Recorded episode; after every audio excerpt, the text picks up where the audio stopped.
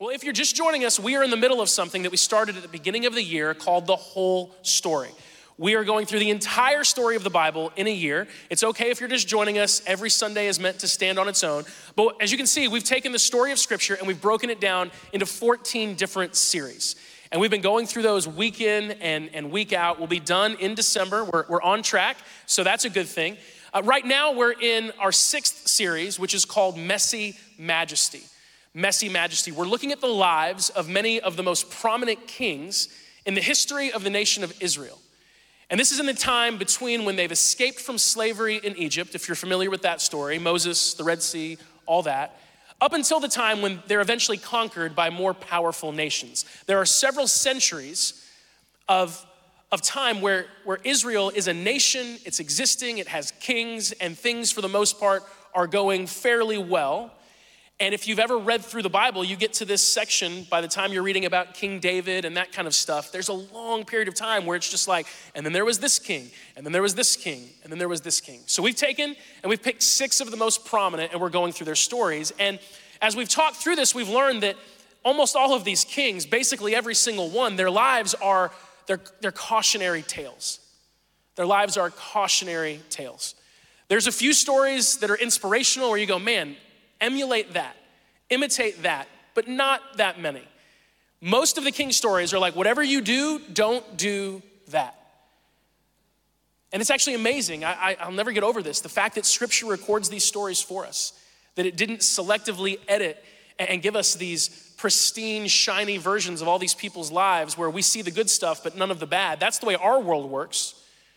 Everyone tries to, to self edit Everyone tries to, to put forward a, a version of themselves that's the best possible version they can be, but Scripture just tells us the truth. And it's the whole truth, it's the ugly truth. And we see that with the kings. And we can learn from, from their mistakes so that we hopefully don't repeat those mistakes. Because almost all of these guys have a story of potential and promise, but their success is ultimately sabotaged. And we don't want to live sabotaged lives. We don't want our success in life, the success that God would desire us to have in this life that He's given us, to be sabotaged by, by the same things that, that tripped these guys up. So we learn from their mistakes. Today, we're gonna study the life of a man named Ahab. And Ahab is arguably the worst king of all the kings that, that Israel ever had. It's like when you think about the kings, there's the good, and that's a short, small category. There's the bad, and that's a much bigger category. And then there's Ahab. Ahab's hanging out way down here right? He's whatever bad thing the kings before him or after him did, it's almost like Ahab was like, I can top that. I can beat that. Ahab is is the worst. But his life, again, it's this cautionary tale, and it allows us to see what, what could have been avoided. And we can learn from that so that, that we don't live lives like Ahab. And ultimately, as we're gonna see, his life is defined by two things Ahab is feeble and he is foolish. He is feeble. He, he has a weak character. And he's foolish. He lacks wisdom. There's no way to have a successful life if you are feeble and foolish. Now, to understand Ahab and his situation, we've got to back up just a little bit. So, the last few weeks, we've gone through the story of, of Saul, the first king of Israel, David, the second king, kind of the, the best king by most accounts, and then Solomon, his son. That was the first three. Now we're, we're jumping ahead by a, a number of years to get to the life of Ahab. So, we've got to understand some things that have happened. When Solomon died, the kingdom of Israel was left to his son, Rehoboam. But there was a lot of tension. And so, right when Rehoboam takes the throne, the people say this to, to him. This is in, um, let's see, this is 1 Kings chapter 12, verse 4. They say, Your father was a hard master. Lighten the harsh labor demands and the heavy taxes that your father imposed on us, and then we will be your loyal subjects. Now Rehoboam replied, Give me three days to think this over, then come back for my answer. So the people went away, and then King Rehoboam discussed the matter with the older men who had counseled his father Solomon. What is your advice? He asked. How should I answer these people? The older counselors replied, If you are willing to be a servant to these people today and give them a favorable answer, they will always be your loyal subjects. But Rehoboam rejected the advice of the older men and instead asked the opinion of the young men who had grown up with him and were now his advisors. What's your advice? He asked them. How should I answer these people who want me to lighten the burdens imposed by my father? And the young men replied, This is what you should tell them. This is what you should tell these complainers who want a lighter burden. My little finger is thicker than my father's waist. Yes, my father laid heavy burdens on you, but I'm gonna make them even heavier. My father beat you with whips, but I will beat you with scorpions. I don't even know how that's possible. But that's one approach. That's, that's, that's a, one way to start your kingdom off. Hey, you thought it was bad with him? Well, well just t- wait till you meet me. It's about to get a whole lot harder and a whole lot worse. That's the advice that he takes, and it splits the kingdom. Because the people basically say, well, why do we even follow this family? What stake do we have in the family of David? We, we want someone else. And there's this other guy named Jeroboam. And he was a really successful man underneath Solomon's reign. A lot of people liked him. He was rebellious. He comes back and they're like, We want you. And the kingdom splits into two. You have the northern kingdom, which retains the name Israel. And then you have the southern kingdom, which is called Judah. And the tribes all split up. Most go with Israel. But Judah is where the capital city of Jerusalem is. That's where the temple is. And it's this giant mess. Both kingdoms are pretty messy. It's one of the reasons we call this series Messy Majesty. It does not go well, but Judah, the southern kingdom, is far more successful, far more faithful to God than the northern kingdom. It's much more stable. And so both end up being conquered. Israel gets conquered by the Assyrians, and then eventually Judah gets conquered by the Babylonians. But Judah lasts about 150 years longer. In their entire span of existence, they have 20 different kings, but all from one family. In 150 less years, Israel, the northern kingdom, has 20 kings as well, but from nine different families.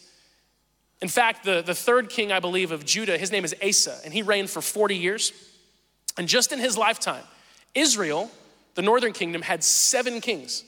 That's how unstable it is. And, and Ahab just so happens to be the seventh of those kings. So when Ahab takes the throne, it, it's just basically been like this carousel of kings year after year after year, and Ahab inherits the throne of Israel, the northern kingdom, the less faithful kingdom, and pretty much right away begins to run it into the ground. We get this about Ahab in 1 Kings chapter 16. Ahab, the son of Omri, began to rule over Israel in the 38th year of King Asa's reign in Judah. He reigned in Samaria 22 years. But Ahab, the son of Omri, did what was evil in the Lord's sight even more than any of the kings before him. And if you know the story of the kings before him, that is saying a lot. Ahab did what was evil in the Lord's sight. And as I said a few minutes ago, what we're gonna explore with Ahab and the, the cautionary tale for us is he was feeble and foolish. Feeble, not meaning physical strength, but strength of character.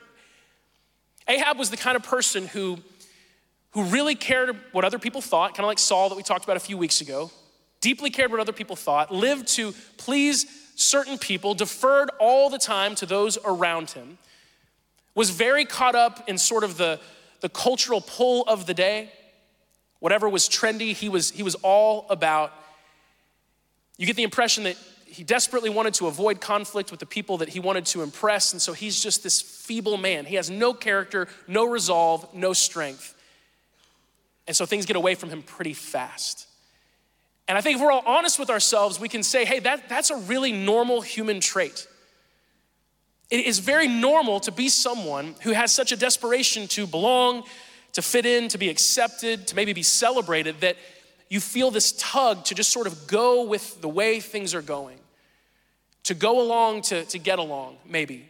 We have this phrase that's got to have existed for a long time because it references a kingdom from 2,000 years ago uh, when in Rome. Like, how many of us are familiar with that phrase? You've heard the phrase, when in Rome? Yeah. When in Rome, you what? What do you do? You do as the Romans do. Yeah, when you're in Rome, you just, you know, be, be Roman. Go along to get along.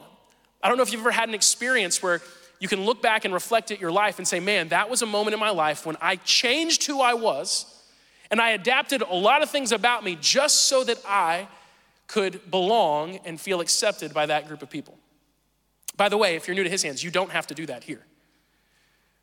When I was in uh, seventh grade, I moved for the first time in my life. I at least moved states for the first time. And I moved from southern Missouri to the middle of Wisconsin. Southern Missouri to the middle of Wisconsin. It was a culture shock.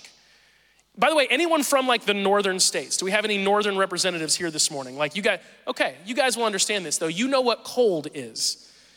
There were two things that hit me really hard. We moved in January. I think it was like January 3rd that we made the move. So it was like, we jumped right in middle of winter. It was the weather.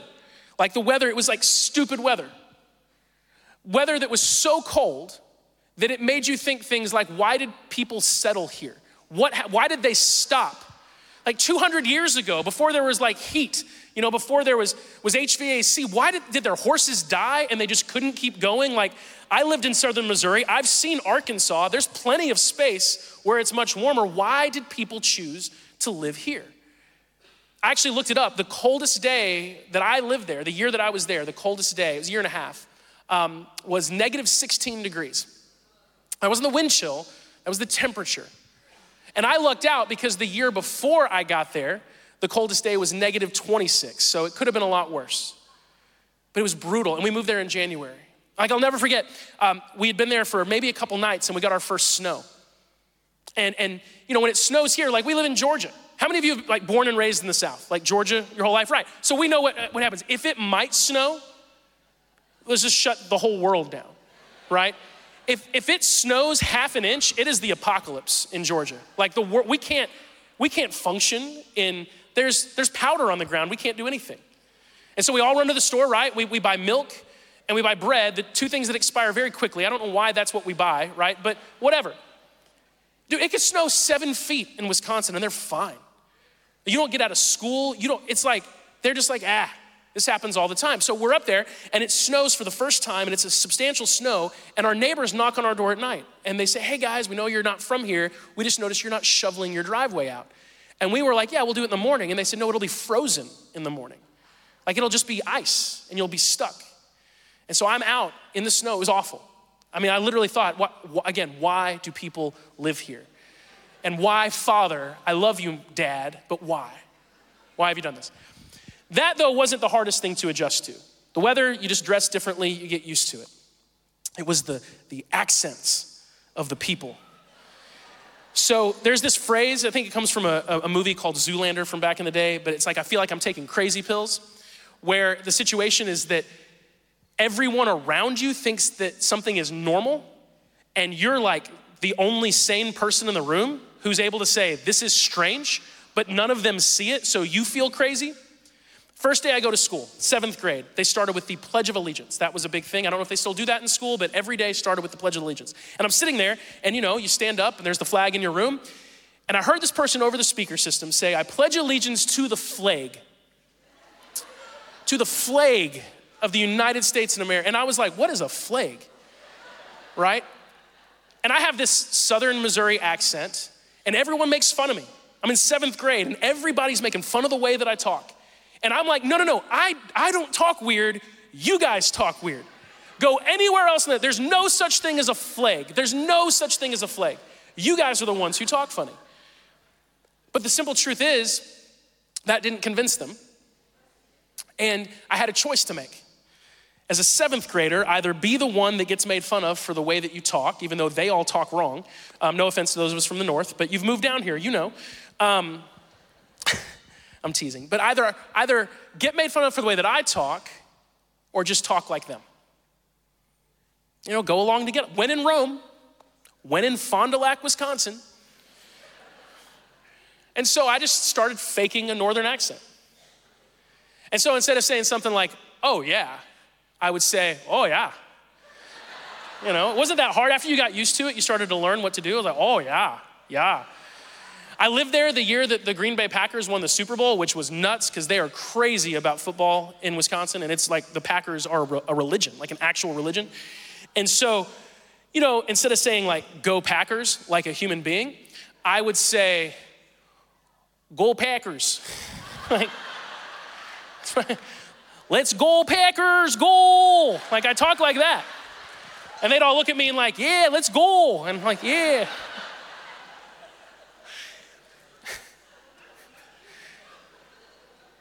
But the funny thing is, what started off as effort, intention, just became habit. And after a year, a year and a half of that, that's just how I talked. Because I was in seventh grade, I was very impressionable. And so my mom would ask me something, I go, oh, I don't know. and she's like, what? Why do you talk like this? And then a year and a half after moving to Wisconsin, we moved to Memphis, Tennessee. So here I am in eighth grade, more mature. And I live in Memphis and I talk with that accent. Did me no favors. All that time and energy I had spent trying to please the people in Wisconsin was of zero value in Memphis, Tennessee. But that's when I learned how to say y'all. So it all worked out. It all worked out. That prepared me for living here, so it's great. It's great. You know, I, I just, I was willing to do just about anything to fit in and belong because it is difficult to be different. It is difficult to be different. It is difficult to stand your ground when everyone around you is going a different way. And I wish that the, the stories I have of, of adapting to the people that I'm around were just about the way that I talk and vernacular and things like that. But no, I, I have, I've had so many moments in my life, especially when I was younger, where I compromised my character to please people around me. In fact, I have a memory, it's like one of my least favorite memories. I think I was a sophomore in high school and I was on a bus and I was new at this school because I, I, moved a lot. I went to two schools in seventh grade, three, three schools in eighth grade, three schools in 10th grade. And so I just knew a lot. And so, 10th grade, one of the, I think the second of the three, I'm at, I'm on the bus, and there's a kid, and I was brand new, and I wanted to be cool. And uh, there was this kid that had seen me at church because my family had gone to a, a, new church the previous Sunday. He's like, Hey, do you go to church? And my answer was, Yeah, but I'm not like super into it, which was a lie. I love Jesus. It's just in that moment, I was worried that this would be something used against me. And so I compromised my character, my love for the Lord in that moment to try to fit in with someone. And the guy was like, Oh, dude, it's cool. I go to that church too. And I was like, Oh, I felt so horrible. And so I'm about to dog on Ahab for a little bit, but I'm capable of this. I think if, if we're not careful, all of us can be. And so let's, let's look at, at, at, Ahab and this feebleness of character that leads him to, to need to go along to get, in, to get along, to like when in Rome, before Rome even existed. That's Ahab. He, he's got to he's got to go with it. He's got to go with the, the flow of the culture around him. And we really see this start in 1 Kings chapter 16, verse 31. It says, As though it were not enough to follow the sinful example of Jeroboam, he married Jezebel. Has anyone here ever named your daughter Jezebel? Yeah, yeah, no, right? You would know, like, no, don't do that. And if you're thinking of names, don't pick that one. This is a name synonymous with evil, synonymous with manipulation. So even if you don't know the story of Jezebel, her name alone, uh, in fact, there was, this is a story that I probably shouldn't tell, but I do that. Um, there was a lady that used to go here. This is like seven, eight years ago, and she was, she was trouble. And she would just text me all the time. And so I just changed her name to Jezebel on my phone. And, uh, Sorry. It was appropriate though. It was, it was good. It was good. Like, don't even answer that one. That's from Jezebel. So anyway, all right, all right, moving, moving on. Oh, I, I should not have said that. All right, so let's just pretend I didn't. So he married Jezebel, the daughter of Ethbaal of the Sidonians, and he began to bow down in worship to Baal. So here's what happens. He's king. He marries this woman, Jezebel. Her father is a king in, in Sidon. In Sidon, uh, Tyre and Sidon were these uh, city states, very wicked, worshiped false gods. Baal worship was their primary thing. And immediately after marrying Jezebel, he starts to worship Baal. So he, he finds this lady, falls in love, and with, within moments, he is worshiping her false god. Okay, so he starts to, to worship Baal. First, Ahab built a temple and an altar for Baal in Samaria. And then he set up an Asherah pole. Asherah was a, a, goddess that they worshiped that was very tied to Baal. And he did more to provoke the anger of the Lord, the God of Israel, than any of the other kings of Israel before him. So, what, what happens with Ahab is, is he begins to follow the lead of Jezebel because she worships Baal. She's really passionate about it. And he essentially sets up Baal worship as the official religion of Israel completely rejecting God, the very God who had saved his people, the very God who had led them favorably in battle against the people who worshiped Baal, who tried to kill them. And he sets up Baal worship as the primary worship in Israel, all because he wants to please Jezebel, because he needs to, to fit in, he needs to belong, he needs to go along to get along. He's feeble in character. And this leads to some disastrous results because not only does he set up this altar and say, hey, I'm kind of a Baal guy. If anyone wants to worship Baal, you know, come over here. No, no. Jezebel starts to persecute those who are faithful to the Lord. It gets so bad that if you were a prophet of God, if you were someone who spoke on God's behalf, you had to live in hiding. In fact, there's a story of a man named Obadiah who was keeping 100 prophets of the Lord hidden in a cave, secret from Jezebel, because she sought out to murder anyone who taught the word of God. She had hundreds and hundreds of, of prophets of Baal that she supported, that lived in the palace, that she fed. But if you were someone in Israel who worshiped the Lord, you were in trouble. Ahab was so weak in character that, that he allowed this, this false idolatrous worship of his wife to dominate everything in his kingdom.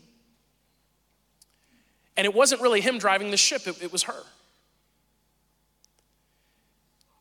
And, and he should have known better. That's the thing. He should have known better. He should have known that, that Baal, Baal, Baal who? It's not God. The God of Israel had, rescued his people miraculously in, in so many ways that didn't make sense that you would think that if there was one thing that a king of Israel would cling to, it would be the Lord, but he is so willing to let go of God in order to, to fit in, to belong with this, this new group of people that he's trying to impress. There's a, an interesting story in the book of Joshua. Joshua was one of the original leaders of the nation of Israel, really the second after Moses. And Joshua led the people into the promised land, and, and they conquered all these people that were against them, and, and lots of stories of battle. But then, after time goes on, the people start to sort of waver in their faithfulness to the Lord. They start to worship some of the false gods of the people around them. And Joshua says this to his people, kind of at the tail end of his life. He says, Fear the Lord and serve him wholeheartedly. By the way, that fear does not mean tremble, it doesn't mean God's gonna attack you and smite you.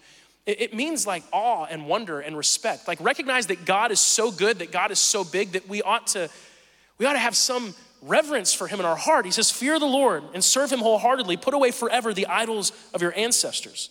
The idols that your ancestors worshiped when they lived beyond the Euphrates River in Egypt. Serve the Lord alone. But if you refuse to serve the Lord, then choose today who you will serve. Would you prefer the gods of your ancestors beyond the Euphrates, or will it be the gods of the Amorite in whose land you now live? But as for me and my family, some translations say, as for me and my house, we will serve the Lord. As for me and my house, we will serve the Lord. Feebleness of character sabotages your success. Because to truly be successful in life, to truly live a life of meaning, you've got to be a person who takes a stand. You've got to be someone who, who recognizes that the pull of culture, what's popular, what everyone celebrates, whatever is in right now, is ultimately meaningless because it changes all the time. But scripture says that Jesus Christ is the same yesterday, today, and forever. If you want to be a person who lives a life that's truly meaningful. You can't be a person who just changes and adapts to whatever's happening around you all the time. You've got to be a person that at some point in time says, No, I'm going to stand for what's right. This is what I believe is true. These are my convictions, and I'm going to stand for it.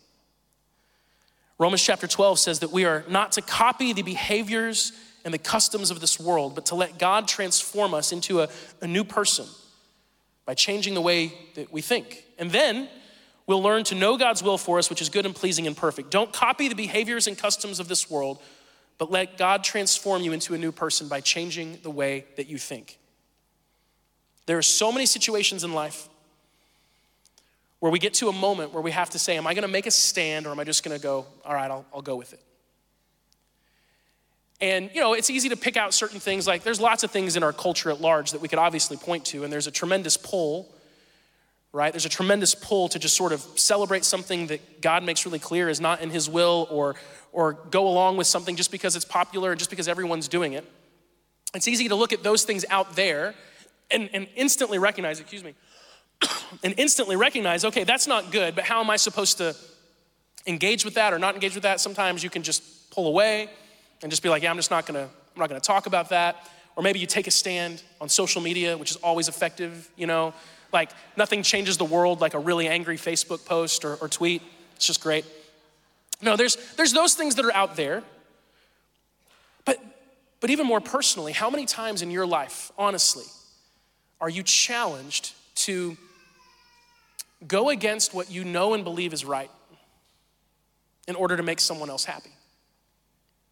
Like, honestly. How often are you challenged to betray your convictions to please someone else and to, to make them happy? Living by conviction is so important. Strength of character. Even if other people don't agree with you, even if they think you're nuts, they'll respect you because they'll see that this is a person who has standards. This is a person who's willing to stand for something. What are you willing to stand for? What are you willing to die for? Those are questions that we've got to answer for ourselves. There was a dad that I was talking to um, about a year ago, and he, he told me this story uh, about his, his daughter. And he had been a real, he, he had a hard line stance on no phones. That was like a thing for him. And man, if you have kids, oh, you know the, you know the battle over like devices and phones. We actually just launched a, a podcast called Raising Kids Who Follow Jesus. And one of the first things we dealt with is the topic of devices because we didn't grow up with that stuff.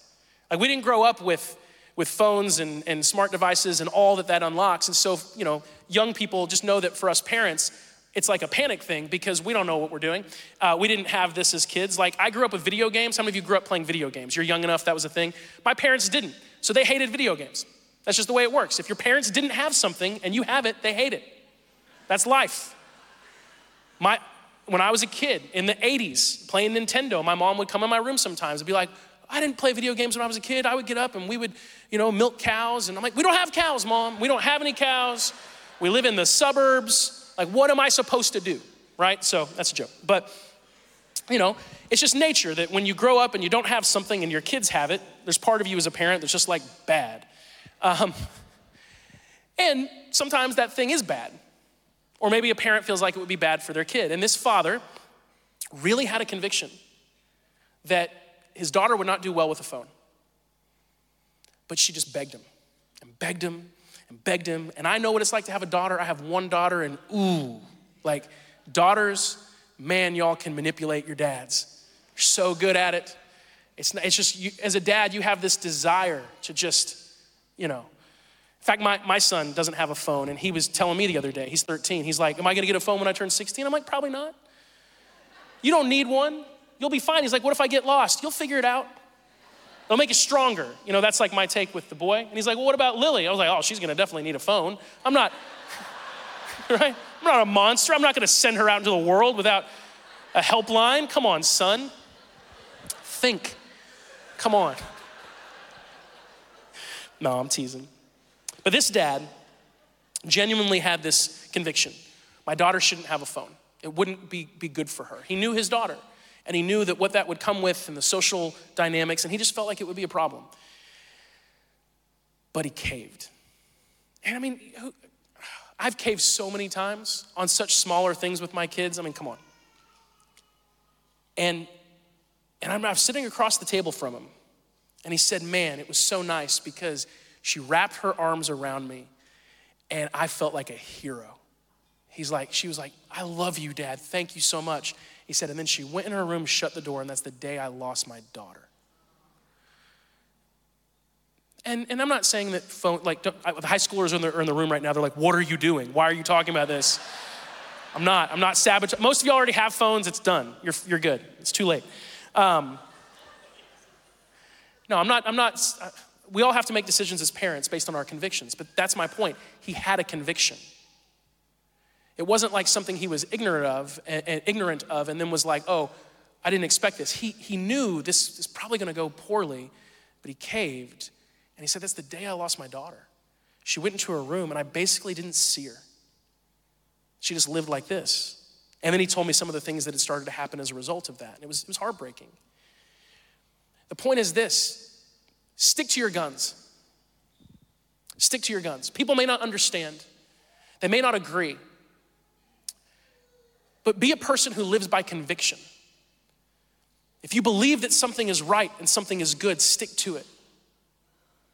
Don't, don't worry what other people will think, don't worry what they will say. Be a person who lives by conviction. Do what you know is right.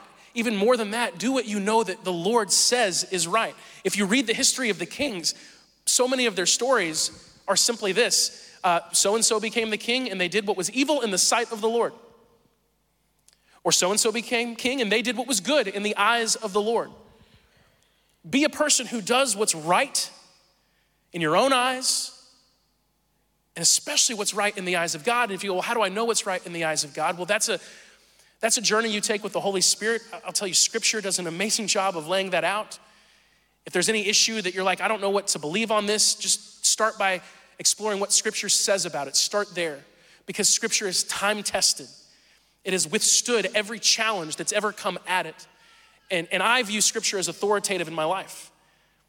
And so when I read God's word and there's something in it, I'm like, ooh, that's a challenging truth that I've got to either accept or reject, rather than go, ooh, I don't like that. That doesn't sort of play nice with the cultural sort of leanings of my day. I, I say, yeah, well, what's more likely to be true? This time tested, enduring, honestly, historically transformational word from the Lord, or just what the people on Twitter say is right today? Stand for what's true. Be a person of conviction. Have strength of character. And then, and this takes a lot of guts, let the chips fall where they may. Do what you know is right and trust God with everything else. Ahab couldn't do that. He had to do what Jezebel thought was right. He had to do what his father in law thought was right. And the people of the day were all about it. Man, that was the movement of culture worship Baal, ignore God. Oh, like, let's get rid of this whole God that we serve. Let's follow the gods of all these other more impressive kingdoms. That's what everybody, everybody liked it. Sometimes to stand for truth means to stand against what everyone around you says, but scripture teaches us and history teaches us that to simply be a person who goes along with what everyone else is saying and doing does not lead to success. Be a person of conviction, stand for what you believe is true. That's, that's a lesson Ahab would have done well to learn because by not doing that, he created an enemy of God. Now, I'm, I'm, not, I'm not saying this, I'm gonna be careful here. We'll move on to the next part and, and get close to wrapping up. But I'm not saying that if you make mistakes, God is your enemy. No, no, no, no. No, this, if you're new to his hands, uh, we call ourselves a tree of life church. The tree of life paintings that you see, uh, they're like our logo. And that tree of life idea means that when God first created the world, if you know the story, there's two trees the tree of life, the tree of knowledge of good and evil. And that sort of symbolizes religion, the rules. And God didn't want us to live at that tree, but that's the one we chose. And that, that means defining good and evil for yourself and always striving, striving, striving, striving to do what is right or good or not good, not right, well, all that's to strive and follow the rules so that God will accept you. That is not the way we approach God. Not at all. No, no, no. We, we are loved by God. We are accepted by God. Through faith in Jesus, we are family with God. We don't have to toe the line to be accepted by the Lord. We have a relationship with Him, we have grace. But we are also aware of right and wrong. It's an interesting dynamic. There's tension there. That's why we wrestle with God. Because when you're aware of right and wrong, you're responsible for that. And Ahab, he knew it. He'd been brought up in it. He was aware and he chose to completely ignore what the Lord had said and to, to outwardly challenge God. And I'm just saying, like, look, if you want to if you want to challenge anyone, just pick anyone other than God. Like if, if you want to pick a fight with anybody, just don't pick a fight with God. And by pick a fight, I don't mean ask him questions and struggle with things. I mean just go like, I'm against you and I'm gonna kill the people who are faithful to you. Okay? That's what Ahab did. That's, that's not a good idea because he created, basically, in not trying to have conflict with his wife, he created conflict with the Lord. And that did not go well. God raised up this prophet named Elijah. And Elijah comes against Ahab. And so we see in 1 Kings chapter 17, now Elijah, who is from Tishbe and Gilead, told King Ahab, As surely as the Lord, the God of Israel, lives, the God I serve, there will be no dew or rain during the next few years until I give the word. Right away, there's this drought in the land. And God has said, Oh, okay, you're gonna worship Baal. Interestingly enough, Baal was very tied to rain. in the culture that Jezebel came from. And so God's like, oh, you're going to worship the rain god? Well, guess what? There's not going to be for a while rain. It's really interesting if you study it. And it doesn't rain for a long time. And this doesn't humble Ahab. If anything, it, just emboldens his wife, and there's conflict, and, and Elijah has this amazing face off with these prophets of Baal, and, and, that doesn't go well for the prophets of Baal.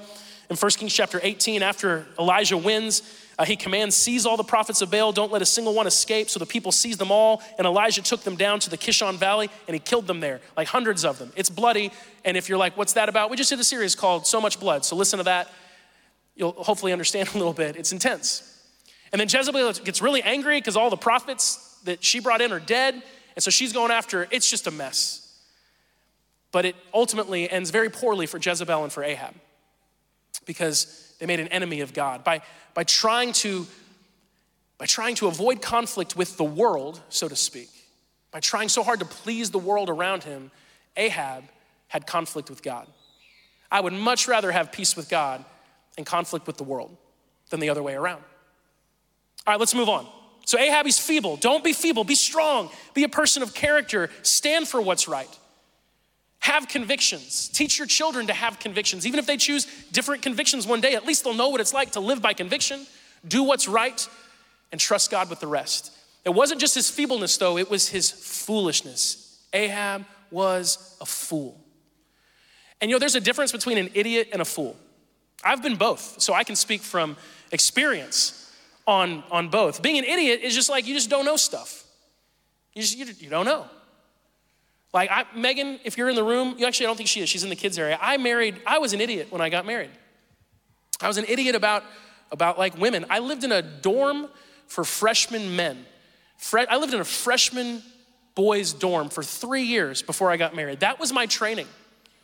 That was my training ground for, for living with a woman. Was I lived in a freshman dorm for three years. And then I, I moved in, got, I got married and moved in with Megan and was just an idiot about all kinds of stuff. And so I'm sorry, Megan, for that. But I learned. I learned. And now I know I've learned things like when she's crying, I shouldn't ask her, Why are you crying? Because she doesn't know why she's crying. I didn't know that when we first got married. I didn't know that women cry for no apparent reason, just to like, I'm teasing. I'm see, this is all right. Stick to the script. Let's go back. All right, let's get to the script. I get myself in trouble when I go off script. Okay. Women are awesome. You guys are just more emotionally in touch. It's great. I'm like, why am I offending so many people today? Why am I doing this? You know? I don't know. Okay. No, there's a difference between an idiot and a fool. An idiot is what I'm doing. That's what I'm being right now. I'm actually being both. I was an idiot, now I'm being a fool. That's what I'm displaying. Now I know better and I'm saying things I shouldn't say. Now, a fool is someone who, who is not ignorant of the truth, they just choose not to follow it. And Ahab was a fool. He was a fool. And it actually cost him his life. And worship team, you guys can make your way out as we, as we wrap this up. Interesting story. In 1 Kings uh, chapter 22, Ahab is thinking about going to war. He's thinking about going to war.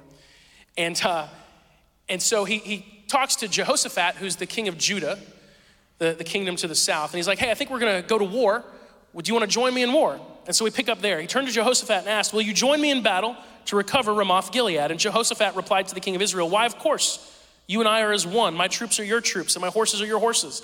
And then Jehoshaphat added, But first let's find out what the Lord says. So the king of Israel summoned the prophets, about 400 of them, and asked them, Should I go to war against Ramoth Gilead, or should I hold back? And they all replied, Yes, go right ahead. The Lord will give the king victory. But Jehoshaphat asked, is there not also a prophet of the Lord here? So basically, these prophets were not prophets of, of God. Like, if you ask, ask the right kind of prophet, basically, is what Jehoshaphat says. We should ask him the same questions. The king of Israel replied to Jehoshaphat, There is one more man who could consult the Lord for us, but I hate him. He never prophesies anything but trouble for me. His name is Micaiah, the son of Imlah. Jehoshaphat replied, That's not the way a king should talk. Let's hear what he has to say. And so, this, this guy that Ahab hates because he always tells him things he doesn't want to hear. Hey, this guy comes out and says, Yeah, if you go into battle, you'll die. And then Ahab turns to Jehoshaphat and says, See what I told you? This guy's the worst. He's such a downer. Everyone else says, I'll be successful. He says, I won't be. And so he ignores his advice. He ignores his advice. And he goes to battle, and guess what happens? He dies. Yeah, you, you got it. You guys are smart. He dies because he ignored the wisdom of the Lord.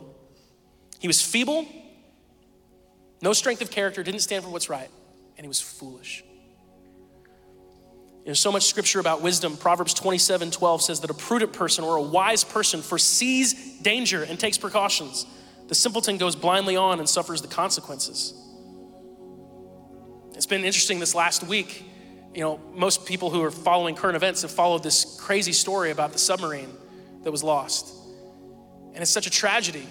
And it's kind of ironic because it's about the Titanic, which was this story of hubris where these people ignored warnings and were like, ah, we're fine and then it ended in disaster. And that's very much how this story has shaped up if you followed it, where there was the submarine and it was experimental, and all these really knowledgeable people are like, hey, this thing isn't safe. This thing's not safe. There's major red flags here. And the guy who led it was like, ah, it's fine. And it ended in disaster.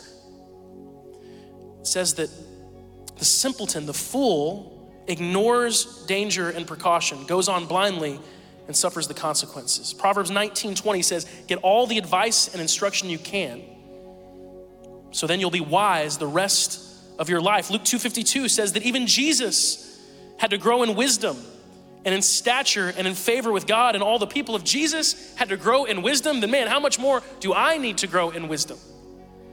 Ahab rejected the wisdom of the wise. He rejected the wisdom of the Lord.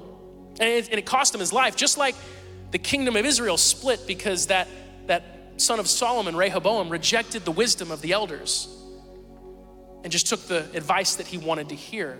If we want to be successful in life, and guys, know this the Lord wants you to be.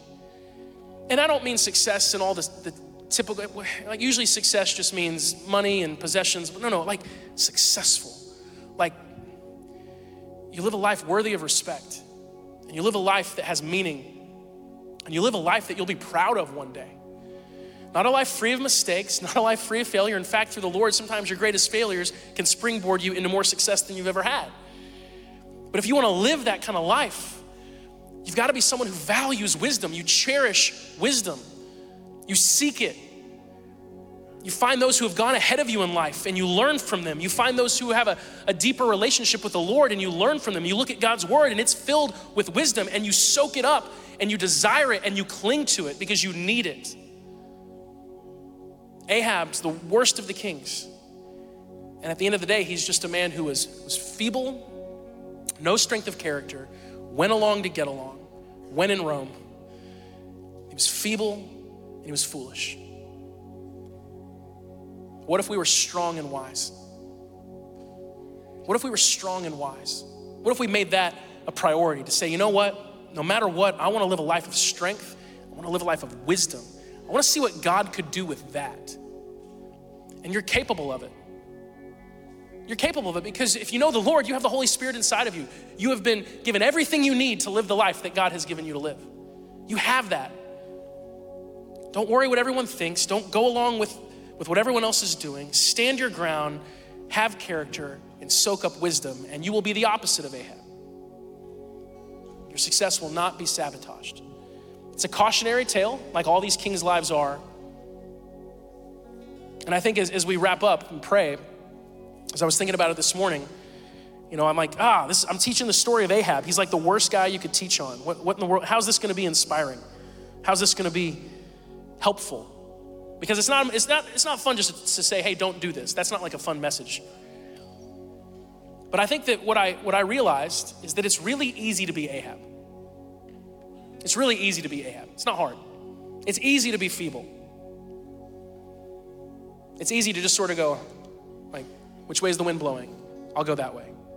What does everybody think? What does everybody want? I'll just do that. That's easy.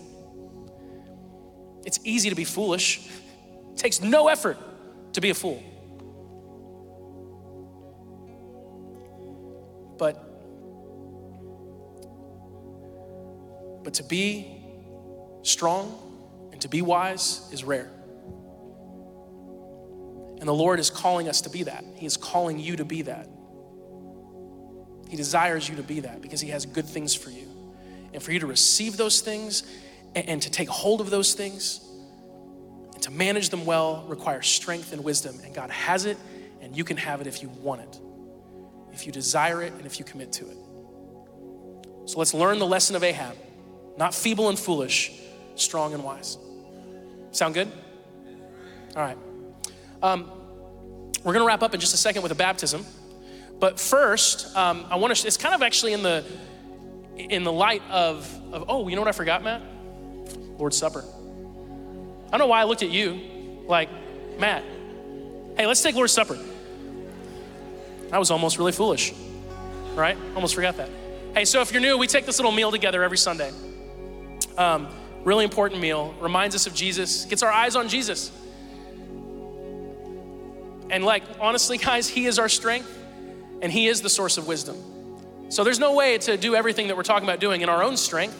It's not our own strength we're relying on, it's not our own wisdom, it's Him. So um, this little piece of bread reminds us of His body that was broken on the cross, the juice is His blood that was shed for us on the cross. And we, we take this meal to remember Him and I can't believe I almost forgot, so forgive me. So, Lord, oh, Lord, I love you so much.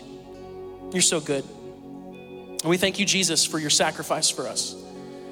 We thank you, Jesus, for the strength that you showed on the cross. You know, Lord, I'm reminded that when you were arrested, your disciples tried to stop you from going to the cross by force.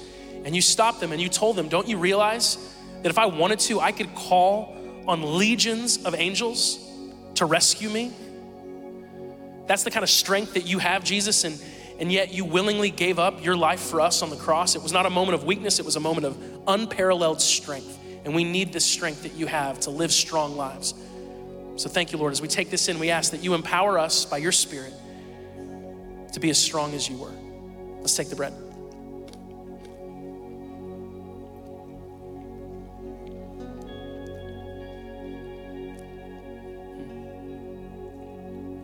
Let's pray for the juice. Lord, thank you for this juice. Thank you for your blood being spilled on our behalf to pay the price and cover our sins. We love you so much. We're so grateful for you. As we drink this, Lord, we just want to express our gratitude and recognize that just like blood is, is life for us, your wisdom, your truth, your word, it is life for us. It is what leads us into life. And so help us cling to it, Lord. We pray this in your name. Let's take the juice.